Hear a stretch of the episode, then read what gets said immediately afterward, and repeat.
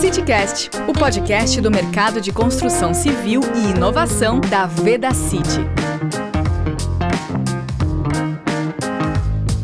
Olá, pessoal. Eu sou a Rose Fanini e esse é mais um episódio do CityCast. Aliar propósito aos objetivos do negócio não é mais um diferencial entre as empresas. Ser socialmente responsável faz parte da cultura dos grandes grupos nacionais e internacionais. O censo mais recente, realizado pelo Grupo de Institutos e Fundações e Empresas, o GIF, mostra que foram investidos 3,25 bilhões em 2018 na área social. E nos últimos dois anos, a maioria absoluta das empresas, 54%, ampliou os recursos destinados a projetos sociais. A chegada da pandemia evidenciou problemas crônicos em todo o país e o auxílio da iniciativa privada foi mais do que necessário. Segundo o monitor de doações, até o momento foram mais de 6,6 bilhões doados para o enfrentamento do coronavírus no Brasil, e cerca de 85% desse valor foi feito por empresas.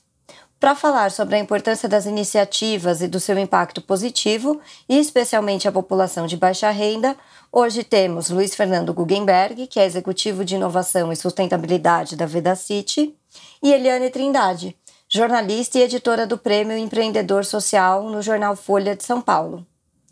Bom, primeiro, sejam muito bem-vindos.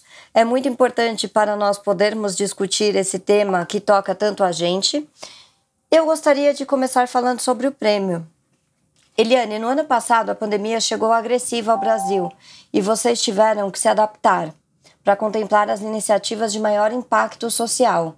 Mas conta um pouco para a gente como surgiu a ideia do prêmio e qual o perfil dos participantes. Qual foi a importância dessa edição passada em um período que foi tão difícil para nós? É, obrigada pelo convite para estar aqui hoje falando com vocês sobre esse tema tão importante que é o investimento social privado e vocês que são parceiros da premiação e, e foram muito importantes na construção desse prêmio especial. O empreendedor social já existe, estava na sua 16 edição quando chegou a pandemia. A gente estava com, com concurso aberto, tradicional, feito nos moldes que a gente sempre fez, em parceria com a Fundação Schwab. A pandemia mudou tudo, né? O mundo teve que se adaptar e o prêmio conseguinte também. Então foi um momento de, de reflexão, de olhar. Nós tivemos que suspender né, a chamada para o prêmio, porque não faria sentido a gente estar tá falando, é, analisando as ONGs, os trabalhos e tudo, no momento em que estava todo mundo fechado em casa, sem saber para onde ir e com uma crise sanitária, social e econômica sem precedentes.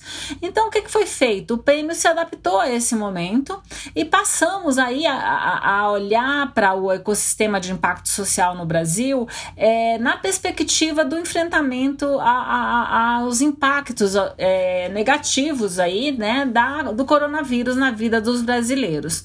Então nasce o empreendedor social do ano em resposta à Covid-19. Isso foi feito ano passado, no segundo semestre, a toque de caixa e um prêmio muito especial, porque né, quando a gente viu o tamanho da mobilização e da importância é, do trabalho da, da, do terceiro setor, do setor 2,5 e mais empresas, o governo, todo mundo se juntando ali para fazer, a gente falou: não, a gente tem que olhar para esse campo é, em várias perspectivas, né? E aí a, o prêmio foi desenhado em três categorias, é, que era ajuda humanitária para coisa emergencial, mitigação da Covid, que era aqueles projetos e iniciativas que estavam olhando diretamente para o enfrentamento da questão sanitária, mais do que tudo, e também legado pós-pandemia, já olhando que a pandemia que trouxe tantos desafios também era oportunidade para aceleração de algumas áreas, como tecnologia em educação, telemedicina. Então a gente ampliou o quadro, o espectro para esses três, para essas três categorias. E também inovou no sentido de que a gente abriu abriu a possibilidade de como era um momento de grande colaboração entre setor público, setor privado e, e, e terceiro setor, que fosse, que fosse permitida a entrada no prêmio é, de parceiros, né, de empresas e tal. É, o empreendedor, a, a coisa articulada, as ações articuladas também foram avaliadas para essa premiação especial. Você está ouvindo o CityCast. Bom, e Luiz, É, você participou e a Vedacity foi uma das empresas apoiadoras da premiação. Qual é a sua avaliação sobre a importância dos negócios sociais para a gente conseguir ajudar a população de baixa renda no Brasil? Bom, Rose, é um prazer enorme, é uma honra que a Vedacity tenha a oportunidade de estar no Prêmio Empreendedor Social da Folha de São Paulo, porque esse prêmio ele, ele é um marco na história do terceiro setor, do setor social e ambiental dentro do país, porque foi ele quem colocou eh, as luzes, né, os holofotes nas pessoas que fazem a transformação social e ambiental por todo o nosso país, em todos os rincões eh, do Brasil. E, e um prêmio com tanta história e com tanta relevância que exporta muitas vezes as tecnologias desenvolvidas pelos empreendedores para o Fórum Econômico Mundial e pauta muitas vezes é, a atuação do Brasil nestes dois campos, né, no campo social e no campo ambiental. E isso tem tudo a ver com o que a gente vem fazendo na Veda City por meio do nosso instituto, com os nossos investimentos sociais, porque é, a gente acredita muito na força dos empreendedores sociais, sejam eles aqueles que criam um modelo jurídico né, voltado a, a ONGs, né, ou sejam aqueles empreendedores que criam negócios sociais e ambientais é, para, de alguma maneira, transformar a realidade dos nossos indicadores é, de progresso no Brasil. E com o propósito de transformar a vida de milhões de pessoas, melhorando a qualidade da habitação, fazendo da sua casa a nossa causa, a gente sabe que a Veda City tem como um dos seus principais compromissos transformar 10% das casas insalubres dentro do nosso país, ou seja, 1,6 milhões de habitações em residências saudáveis até 2025. No Brasil, a gente sabe que cerca de 11 milhões de habitações do universo de 80 milhões de residências são consideradas insalubres, segundo a tese de impacto social em habitação da Artemisia. Isso é muito sério, gente. São casas que não permitem que uma família se desenvolva de forma saudável. É uma conjuntura realmente alarmante. Assim, a gente precisa parar um pouco, se conscientizar e prestar atenção de como a gente pode transformar essa realidade. E principalmente as empresas, elas têm que estar atentas a esse cenário, refletindo sobre como podemos contribuir para mudá-lo. E aí a gente soma tudo isso à questão dos problemas de saúde que são decorrentes dessas circunstâncias. A gente já falou aqui isso mais de uma vez, mas reforçamos. A quarta causa de internação no Sistema Único de Saúde, isso falando, né, pré-pandemia, eram de doenças respiratórias, 35% delas por exposição ao mofo e à umidade. Aí vamos lá, Luiz, como a Vedacity pretende alcançar esse objetivo tão ousado, falando né, desse 1,6 milhões de habitações que ela quer transformar, e quais são as ações que estão sendo traçadas? Pois é, Rose. Esse é um número é, que tira o sono da gente muitas vezes, mas o nosso propósito ele é muito poderoso. Né? E eu tenho certeza de cada vez mais o engajamento que a gente tem tido dos nossos colaboradores e de parceiros certamente nos levarão a transformar essa realidade e esse compromisso que a gente assumiu publicamente de conseguir é, de alguma maneira, reduzir aí 1,6 milhões de habitações inadequadas no Brasil até 2025. Agora, esse desafio a gente não vai enfrentar sozinhos. Esse desafio tem que ser enfrentado de uma maneira colaborativa, de uma maneira até indireta, né?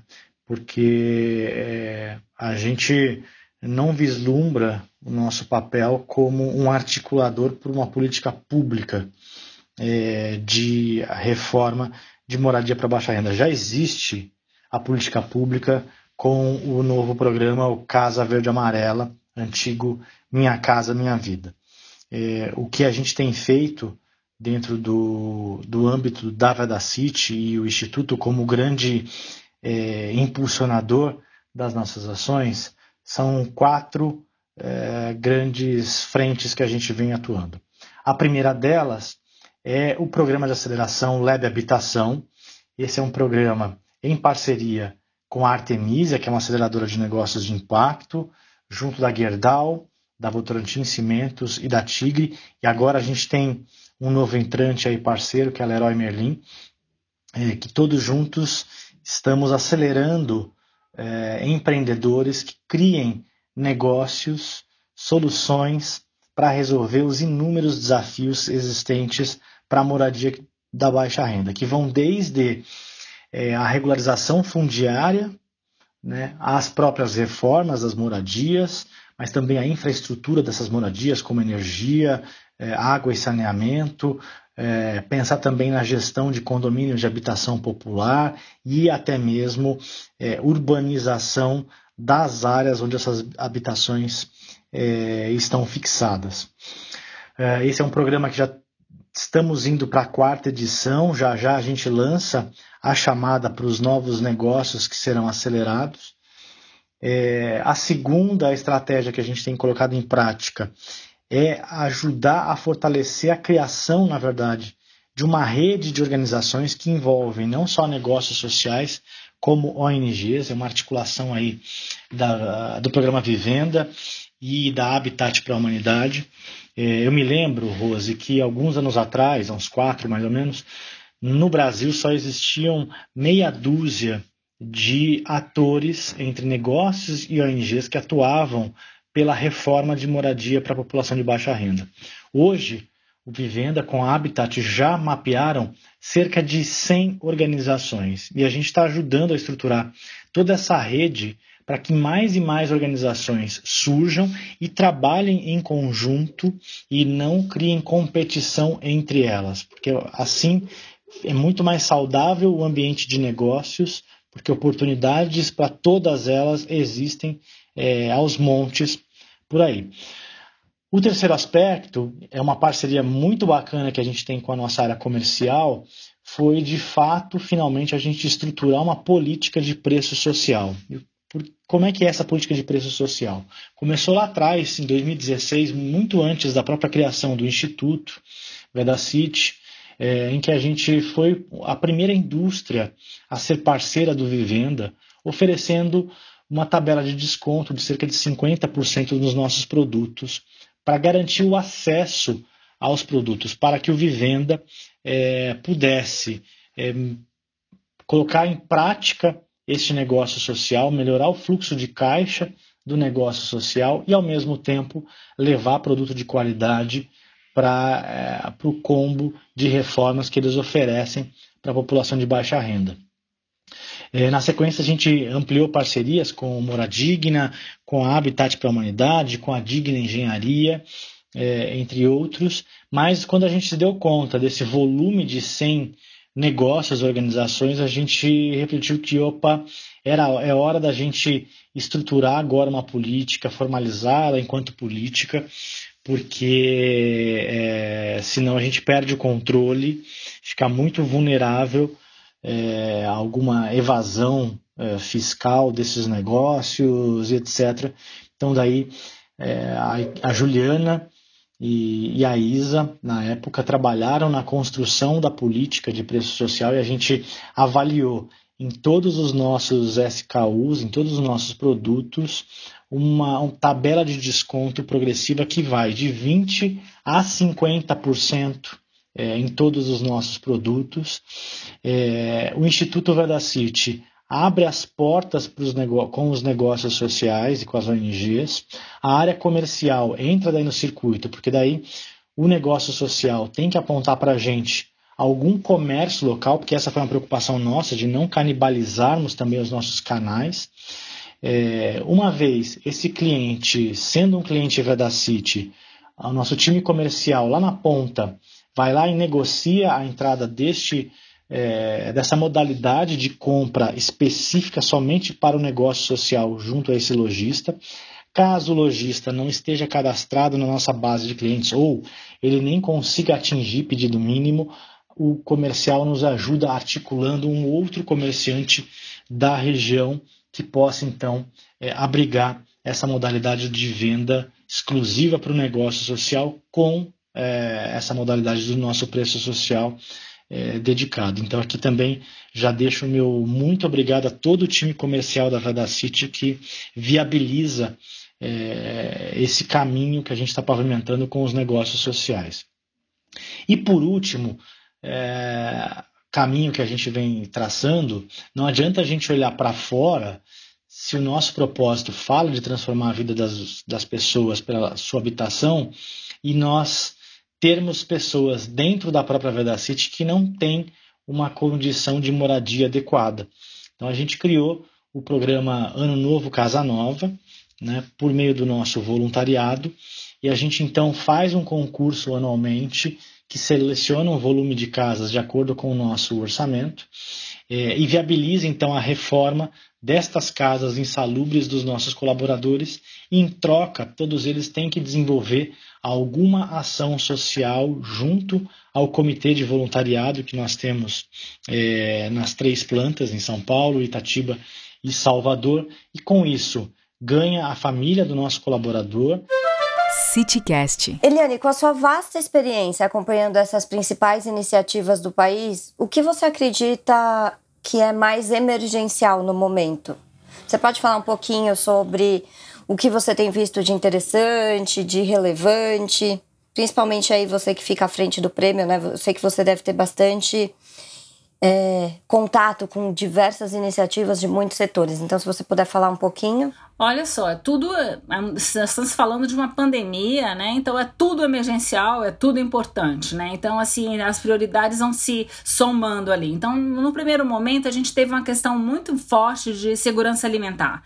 Era preciso é, levar comida para as pessoas que de repente se viram sem emprego, sem nada, sem auxílio emergencial. Então, a, a, a, o, a movimentação do terceiro setor foi muito importante para evitar a fome mesmo. Então, num primeiro momento, você via gerando falcão CUFA e movimentos como União BR, que foram premiados pelo prêmio, a Ação Cidadania, que tinha, um, que tinha uma capilaridade enorme, são grandes organizações e movimentos que, junto com a iniciativa privada, fizeram chegar muito rapidamente na ponta a ajuda para quem estava precisando. Eu acho que isso, que foi, isso foi muito importante na, na pandemia, né? Porque foi uma mobilização sem, sem, sem inimaginável, né? Então, assim, a gente, o número de doações, as campanhas de crowdfunding, crowdfunding, as pessoas ajudando, e isso foi um grande movimento que impediu, que fez com que naquele momento do no inicial da pandemia e depois agora na segunda onda a gente veja de novo essas organizações se mobilizando e levantando grandes somas para chegar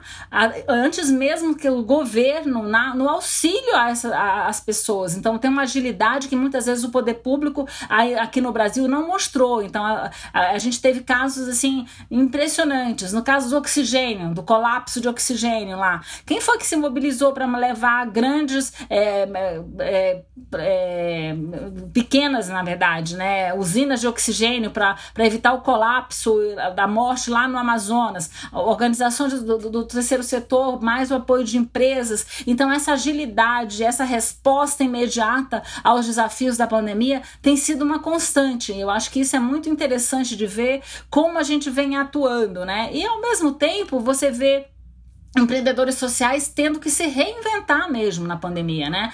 Então você imagina que é, é na área de educação a gente tem a, a, o, o, ensino remoto, então é uma oportunidade para a gente acelerar o uso de tecnologia, né? E ao mesmo tempo cria um novo desafio que é a exclusão de um monte de, de aluno da rede pública que não tem acesso à educação. Então tem um campo enorme para o, o, o, o, ecossistema de impacto atuar para é, é, diminuir desigualdades, que a gente está falando disso na pandemia. A gente crescer, aumentar as, as desigualdades. A gente tem novos desafios se somando aos velhos desafios. Então, é nesse caldeirão que eu vejo é, um monte de empreendedor social é, correndo atrás, fazendo aí é, projetos, se adaptando, criando novas tecnologias sociais, ou não, ou ampliando o seu impacto é, com soluções muito simples e, e, e eficazes. Eu acho que isso que é muito muito interessante também. Então você tem desde, desde empreendedor que a gente, a Florescer Brasil, por exemplo, que é uma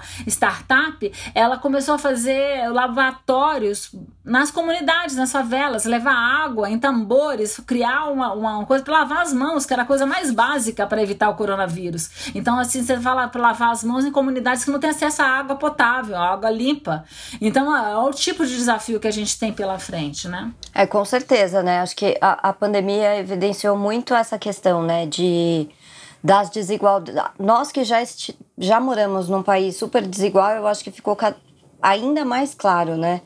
Porque realmente você falar que ah, fique em casa, lave as mãos, use álcool gel, as pessoas não têm o mínimo. Como que a gente pode esperar que todo mundo tenha álcool gel disponível? Então, realmente acho que essas a iniciativa privada contribuiu muito, né, para a gente conseguir trazer um pouquinho mais para as comunidades. Rose, hoje é, a Vedacity, né, o seu principal projeto, eu diria, é a nossa jornada de sustentabilidade. E como parte dessa jornada de sustentabilidade está a nossa busca pela certificação como uma empresa B.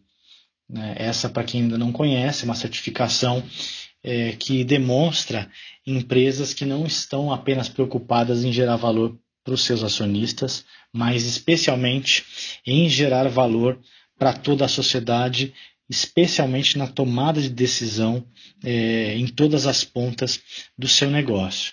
Hoje no Brasil a gente tem três grandes empresas somente com essa certificação e eu estou seguro de que a gente vai conseguir até o próximo ano ela e, ela vai nos colocar num patamar muito diferenciado é, de outras empresas dentro do setor da construção civil. Né? E aí a gente tem inúmeras iniciativas é, voltadas para desde a diversidade, desde a melhoria é, dos nossos usos de recursos é, de hídricos, é, de energia e até mesmo a redução das nossas emissões de gases de efeito estufa, assim como também a gente pensar cada vez mais em termos produtos mais seguros e com menos impacto para o meio ambiente. Né? Então, é, do ponto de vista do negócio, esse é o grande, a grande frente que nós temos. Já em relação ao instituto, que a gente está priorizando em 2021, como eu falei lá atrás, todas as quatro alavancas que a gente vem é, desenvolvendo para as soluções para moradia na baixa renda, isso está dentro do nosso pilar de cidades sustentáveis.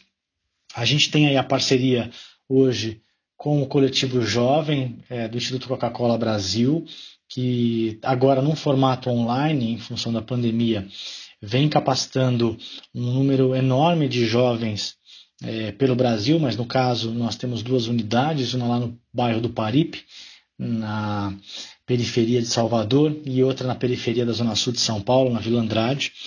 É, e esse programa faz parte do nosso eixo de cidades inteligentes. Já nas cidades criativas, é, que são os projetos culturais com o uso das leis de incentivo, a gente infelizmente teve que dar uma, uma pausa neste, nesta modalidade de investimento, porque a Secretaria da Fazenda em São Paulo alterou o mecanismo. É, então a gente está aguardando aí algumas mudanças pela Secretaria da Fazenda e a Secretaria de Cultura aqui do estado de São Paulo.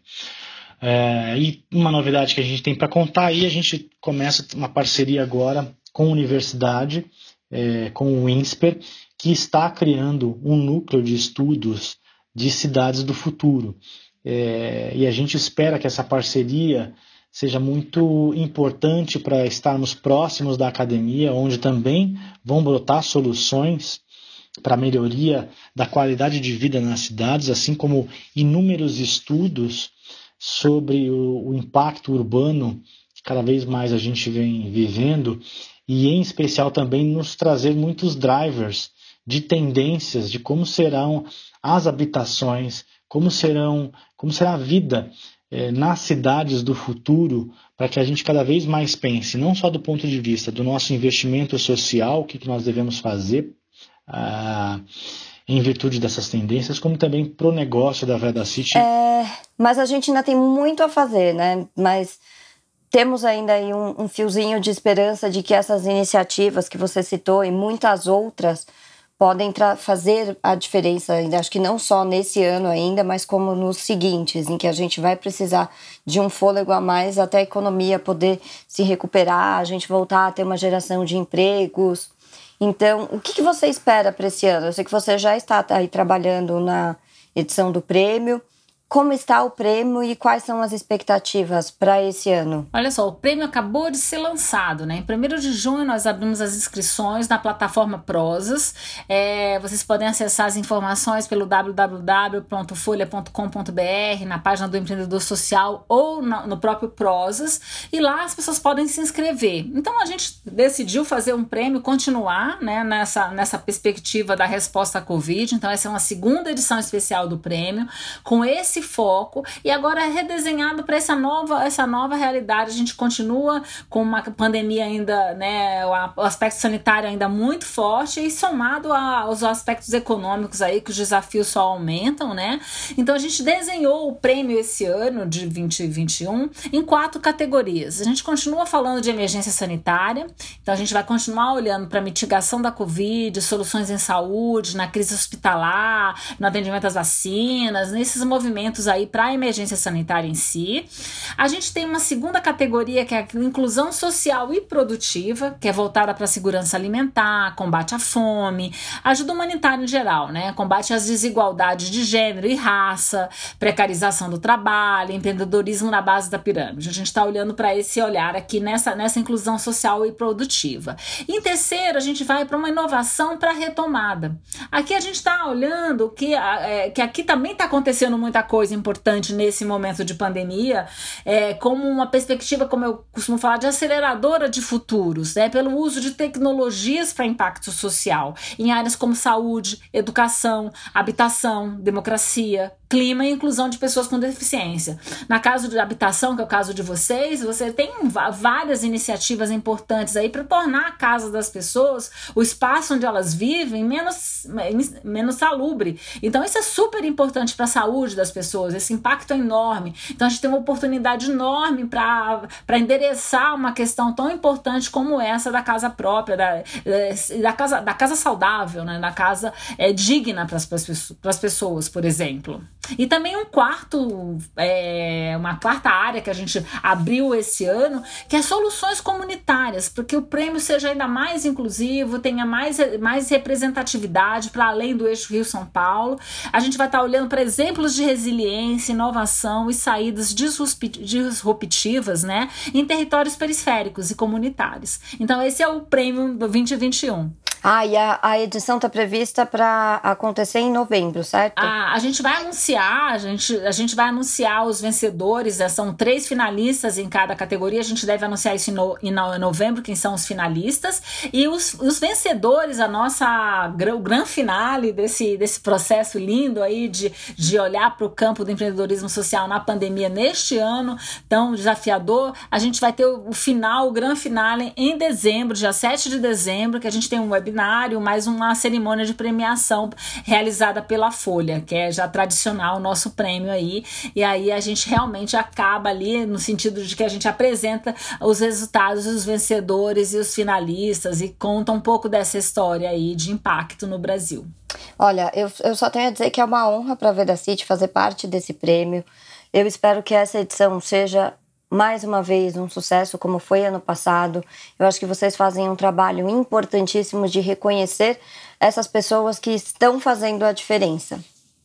Eu acho que é fundamental. Por nós, poderia ter dois prêmios por ano, né? Olha, eu acho que é super importante a gente reconhecer e dar visibilidade né, a quem está fazendo a diferença nesse momento, sejam empresas, pessoas, organizações sociais, é, poder público, aqueles que realmente estão olhando para a sua responsabilidade e fazendo o seu papel. Então, eu acho que é isso o mais importante do prêmio e, e ter junto com a gente é, empresas e apoiadores, parceiros que acreditam nisso e que estão ajudando, que nos ajudam a fortalecer fortalecer o ecossistema é, ao realizar um concurso dessa magnitude, dessa abrangência no Brasil. Eu gostaria de convidá-los desde já para assistir essa cerimônia, né, que vai ser transmitida em, todos, em todas as plataformas da Folha, na Folha de São Paulo, é, e também aqueles, a, aqueles que estão à frente de iniciativas de impacto social, que também procurem o nosso regulamento e olhem lá se se encaixa em qual categoria e que se inscrevam, né? Acho que é importante ter essa, é, se colocar aí para nossa nesse, nesse concurso e, e fazer parte dessa história.